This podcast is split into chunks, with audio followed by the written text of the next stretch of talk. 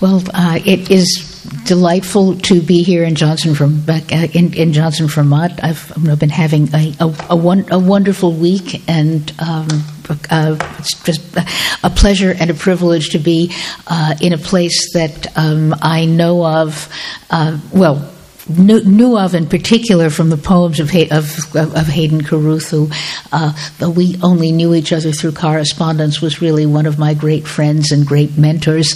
And so to be uh, to be here is. Um, first of all, for the place itself and for the people I've met here, and um, at the same time uh, because of Hayden. Uh, uh, so, in fact, um, I'm going to start this reading with uh, two short poems from a sequence called Paragraphs uh, from this book that I've been carrying around for 20 years. One, one of Hayden's books. It's, a, an early selected poems that uh, Galway Kinnell, another another Vermont connection.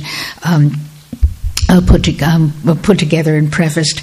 And the paragraph was a form that um, Hayden himself, who was a also a master both of everything from the most uh, uh, constrict the the, uh, the, the, the, most complicated um, forms that he knew about or that he made up for himself uh, to the uh, most uh, uh open and at the same time uh, fantastically crafted Whitmanian verse. But the paragraph was a form he invented. It's not a, it's not a prose paragraph at all. And um, uh, these are two, two poems from. Um, a, a sequence in this book, then called Paragraphs, which were initially from uh, might as well give give books credit where uh, credit where credit is due from the book uh, Brothers I Loved You All that was published in 1978. Begin right here, the campground road. Some calls it the hogback, but that's up higher. Down here's the river, and there's Vermont, all ridge and valley, and all cockeyed. Seems so. Over across is the Hathaland, white face and all. Madonna, Mansfield, Butternuts back here. And Baldy Langdell's uncle's place was right there. Him that set his house as square as his own square Yankee head afore he died. And Baldy died, and old Jimmy, and Hank Rago, King, Malcolm, Jackson, and all in a breath of years a cold wind, old and cold, sprung these water drops from a bare birch brow, these light drops scattering to the edge of a pool of darkness. Or say, we could glimpse Vivaldi's parchment now, his hand flinging down a bright arpeggio.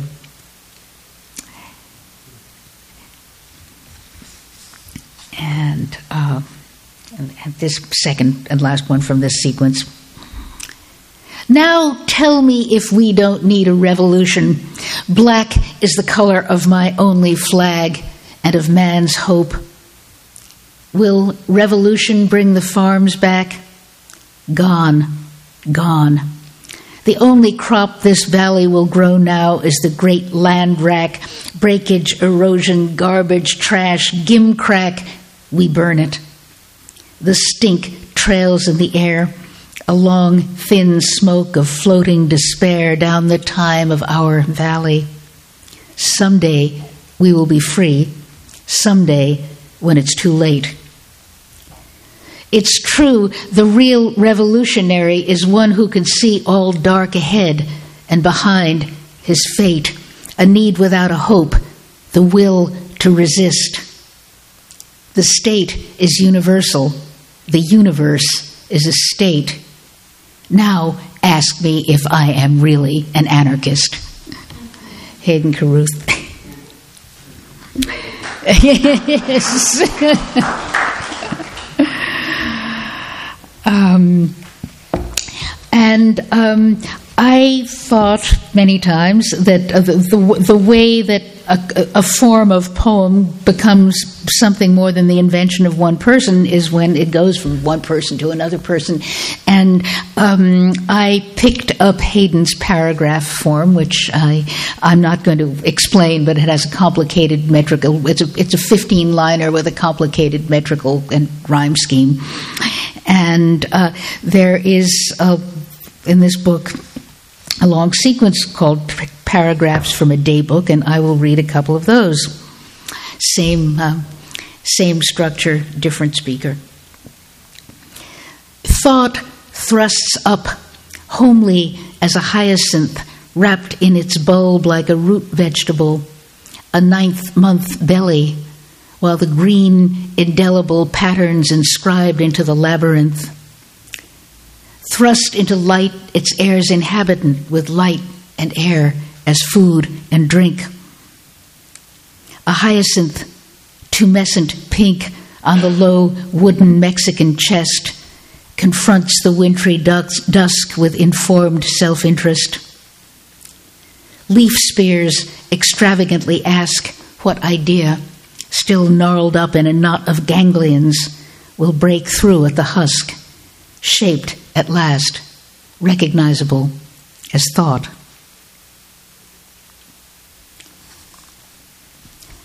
However well I speak, I have an accent tagging my origins, that Teflon fist, that hog wallow of investment, that hegemonic televangelist zeal to dumb the world down to its virulent cartoon contours with the world's consent.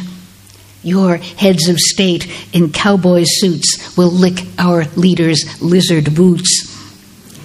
My link to that imperial vulgarity is a dis- diasporic accident. Pogroms in Austria, in Hungary, the quota, the boat, the apartment, up six cabbagey flights, overtime in the garment trade, the children fiercely intent on speaking well without an accent and just two more paragraphs. And these are um, most specifically set not in not in Johnson, Vermont, but in Paris. Filthiest of cold mornings, with the crumbs of my breakfast tartine and the dregs of tea to clear away. On the market street, the bums, long term jobless, stateless, sans abri, meaning those without shelter, crouch on cardboard wrapped in frayed woolens, filter out the wind as best they can, discreetly beg, a plastic bowl beside rag swaddled legs. These all are white, and half of them are women. I talk with one, tall, stained teeth, arched nose, and cheekbones like Norman Gentry She's soft spoken as a fifth grade teacher who'd have shown me fluvial maps and pointed out the human scale of geography. She huddles down on the florist's doorstep in the Rue Saint Antoine. Her friend camps daily on the metro stairs, a tiny, skinny woman with blue eyes. I gave her my old gloves and a blue mohair scarf when it was five below. Despite her size and lack of an ounce of fatty insulation, she vaunts her indomitable constitution to layered housewives who pass the time of day with laden caddies, homebound before noon. In summer, they more or less live on the Quai Saint Bernard the little one strips for the sun to shorts and a tank top, turning crinkled coffee brown around her aster eyes and looks even thinner, while her friend tucks a print skirt over her knees and relaxes. Close to midnight, I sometimes see them sharing dinner on a plastic plate on the steps of the Bureau of Taxes. Um, and uh, this uh, is another uh, another, another another Paris uh, street scene a couple of a couple of years. Actually, it's not a street scene; it's a cafe scene, and almost everything in it was um, uh, genuinely overheard. And it's called "Quoi de neuf sur la guerre," which literally means "What's new about the war," and in French, it's just an expression that means you know, "What's new? What's up?" But here, "Quoi de neuf sur la guerre." Five old men dissect last week's election Jacques' studio student granddaughter bought a studio apartment bigger than the three rooms that he'd lived in with his two brothers' parents in the Rue du Pont aux Choux, two streets up. Glasses folded on his cap, Maurice fishes for a not quite lost riposte in Yiddish.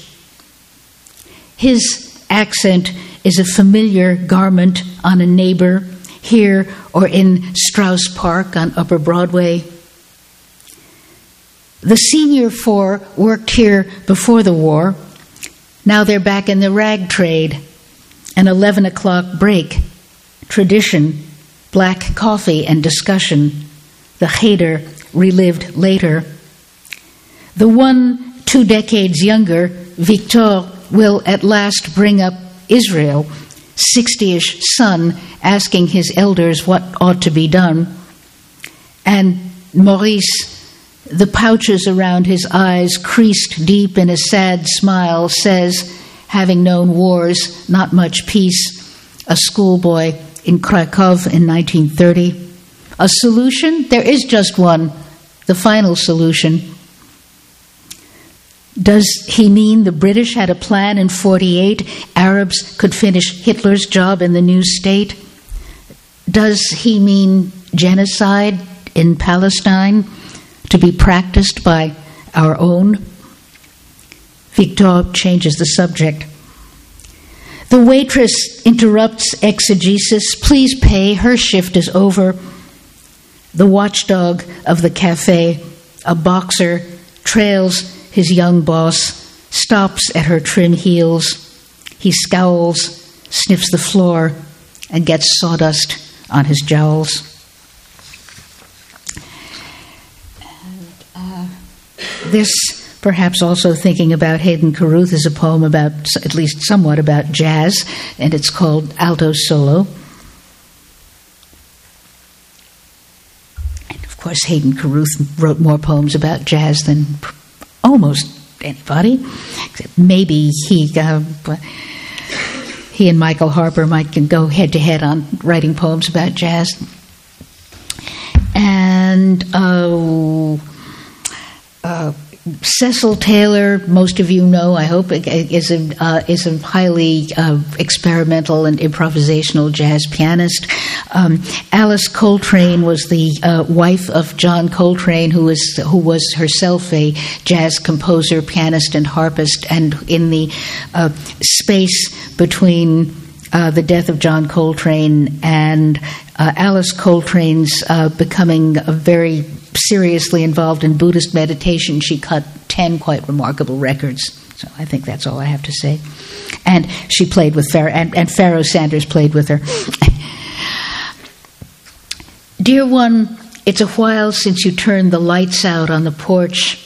A decade of separate summers passed and cast shed leaves on whatever river carried our letters.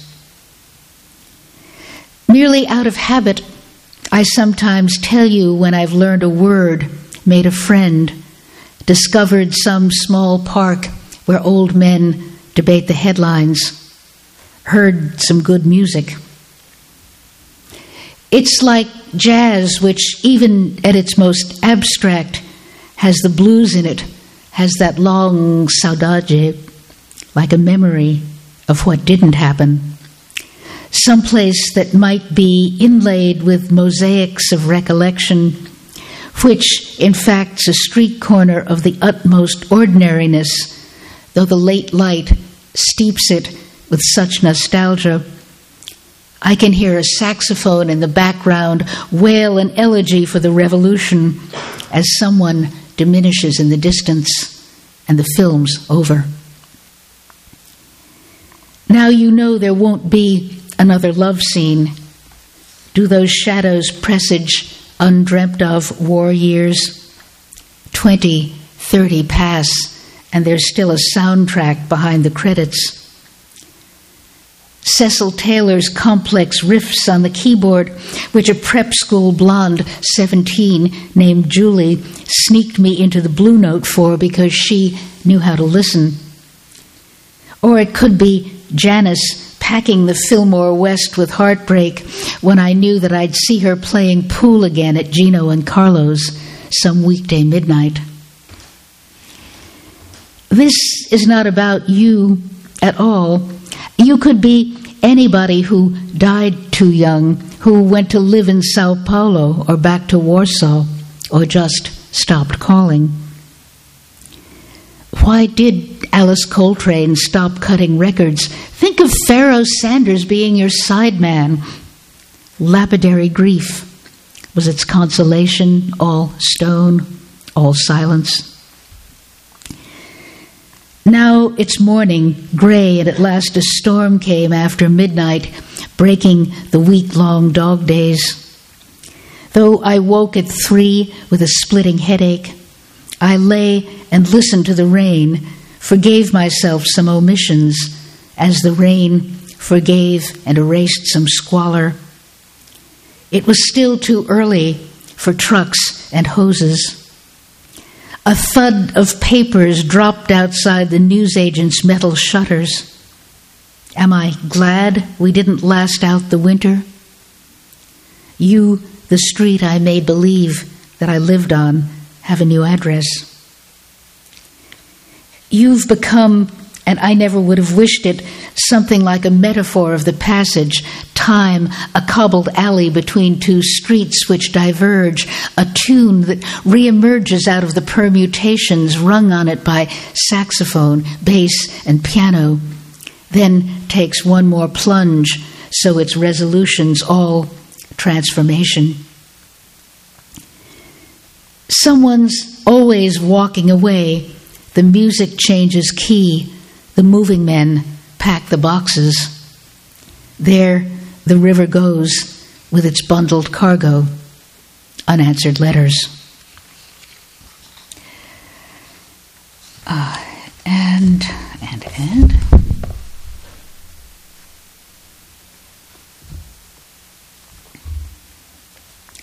Uh,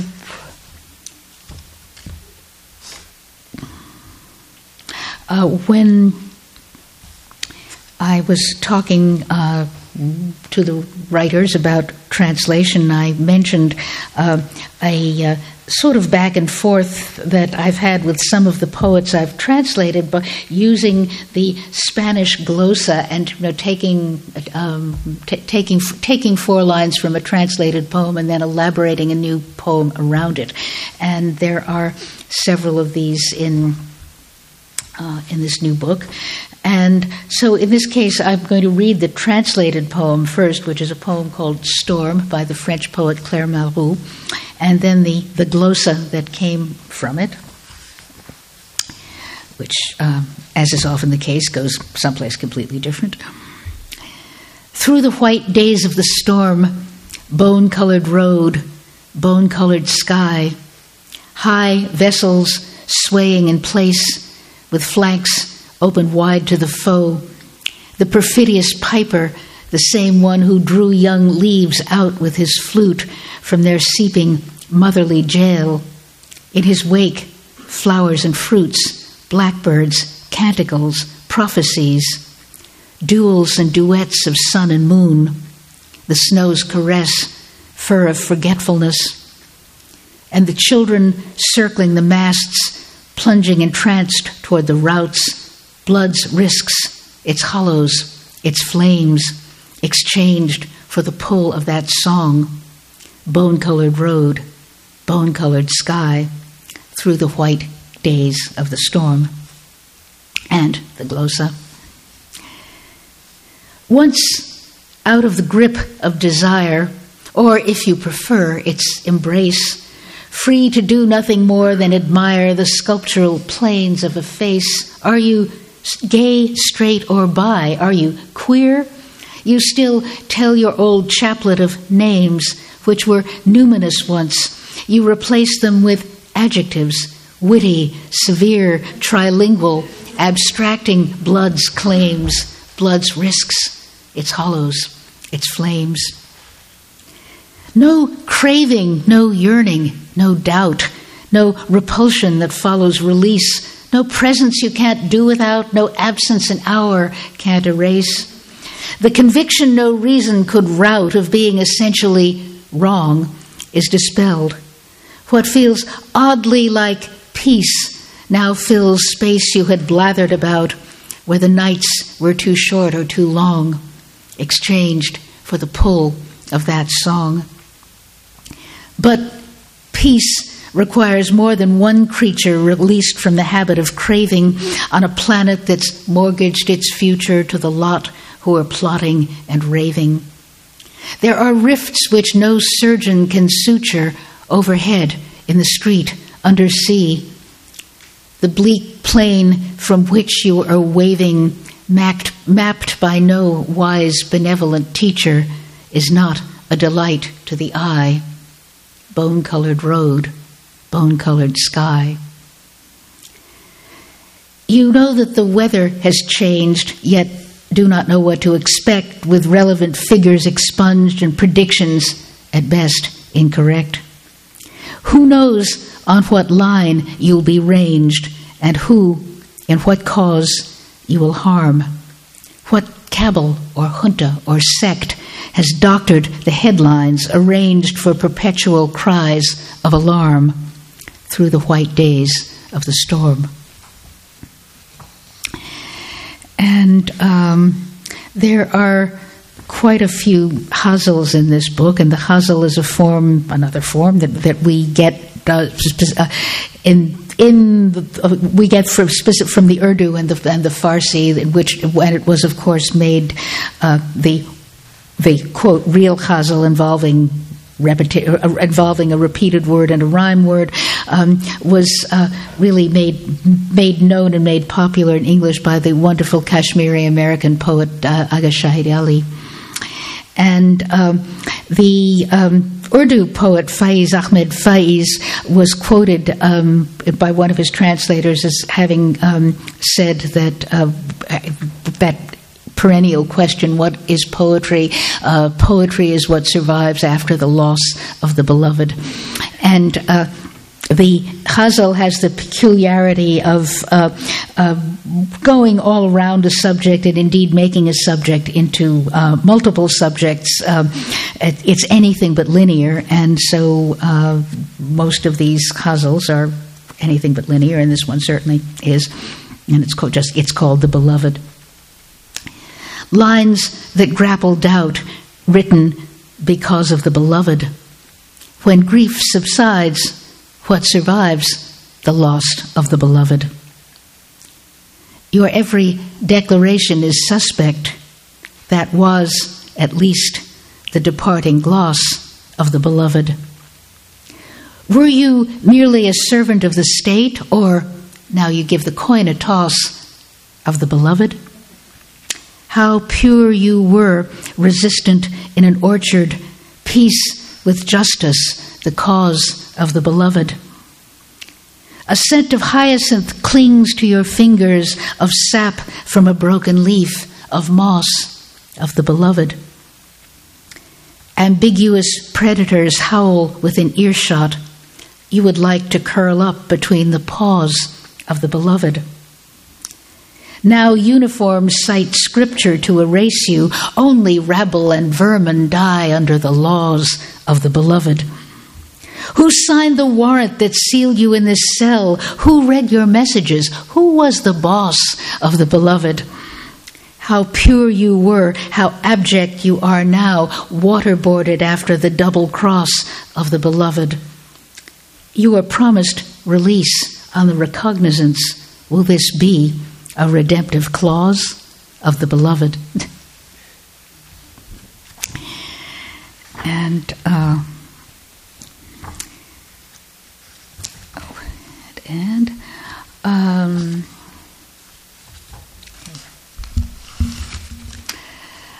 uh, this is a poem that was written just after the uh, after the death of Mahmoud Darwish in uh, in the fall of 2008, and at the same time, uh, or a few months earlier, a close friend of mine who, who is um, also also a great writer in her in, in her 80s was uh, uh, in and then out of the hospital for uh, what uh, was a kind of stroke from which she came back. So uh, Darwish did, did, not come back, and um, my friend did.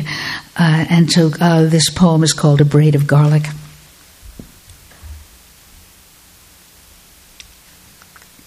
Aging women mourn when they go to market, buy fish, figs, tomatoes, enough today to feed the wolf asleep under the table who wakes from what dream?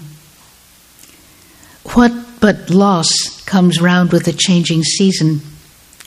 He is dead whom, daring, I called a brother, with that leftover life perched on his shoulder, cawing departure. He made one last roll of the dice. He met his last best interlocutor days before he lay down for the surgery that might, might not extend the gamble. What they said belongs to them. Now a son writes elegies, though he has a living father. One loves sage tea, one gave the world the scent of his mother's coffee. Light has shrunk back to what it was in April, incrementally will shrink back to winter. I can't call my peregrinations exile, but count the mornings. In a basket hung from the wall, its handle festooned with cloth flowers from chocolate boxes, mottled purple shallots, and looped beside it a braid of garlic. I remember 10 days after a birthday counterpoint and candlelight in the wine glass, how the woman radiologist's fingers probed, not caressing. So, reprise what wasn't called a recurrence of a 15 years ago rite of passage. I arrived encumbered with excess baggage, scarred on the threshold.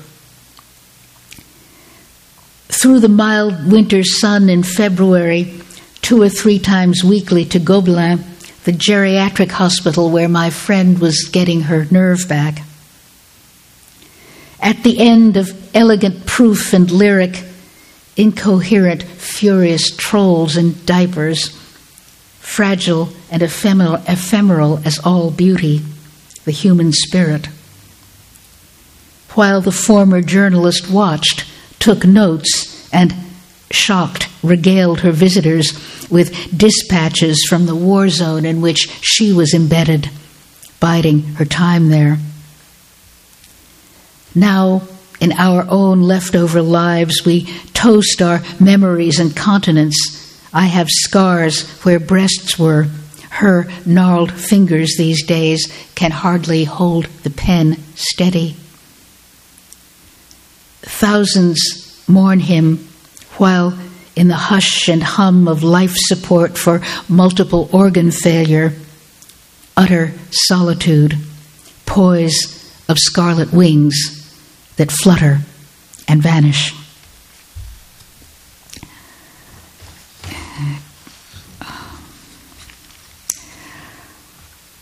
Um,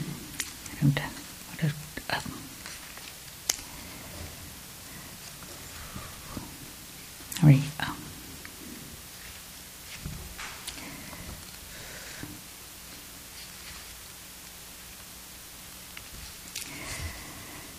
Um,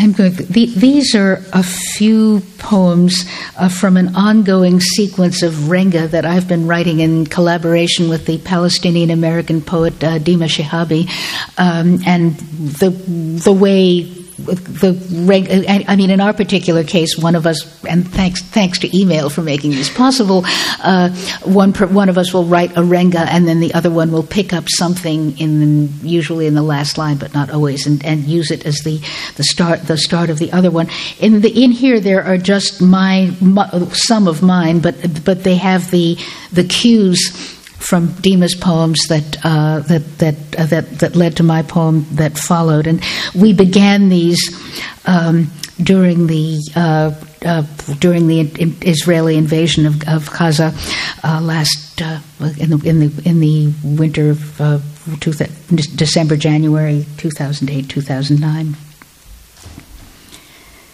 and so and they start there five six and righteous the child in green in Gaza stands in her wrecked home, grubby, indignant. Her hands point, she explains what was done, bombed, burned. It all smells like gas. We had to throw our clothes away. The earrings my father gave me. No martyr, resistant. The burnt cradle. And then the cue line curtains whip across the third floor window in Belleville dyed blue purple like the hyacinth on the windowsill. Nejma does math homework. Strike today, but school tomorrow. Coming back from the demo, they sang in the street, Rêve Général. The slogan makes her smile. One winter sun. And then uh, the cue line. Um, where, where are the hills he saw from New York? Marhaba ya Nafisa, girl, you watch your back. Tanks and uniforms zap guys' minds worse than testosterone, but you were gorgeous, reasoning as you dodged to keep them from aiming at the brothers behind you, dancing along the barbed wire. Q line uh, is always a word emerging mid throat like the ein in an immigrant winter, a word that casts blue white flame across the cafe counter. Nightfall. It's heady as the red wine they're drinking to hear each other's stories in a third language, the bridge on which they first met. And uh, this one in fact, didn't have a cue. Uh, the halal butcher has a charity tin for enfant de Gaza. I pay for my leg of lamb and drop in all of the change. Walk away up the Rue de la Roquette humming Guantanamera. On the Place Voltaire, a white lady can enjoy the joke. And the last one, sitting in a garden, was the cue line. Sitting on damp grass, she recites Assayab's lines on Dickinson's lawn. Slowly, her Anglophone friend repeats each verse after her. Back in Mosul, I'll either buy a house or buy a plot for a grave. Inshallah, you'll build a house. Keep that line for a poem. And um, I will close with another glosa, which is not from a translation, but from a poem by Anna Akhmatova, which is.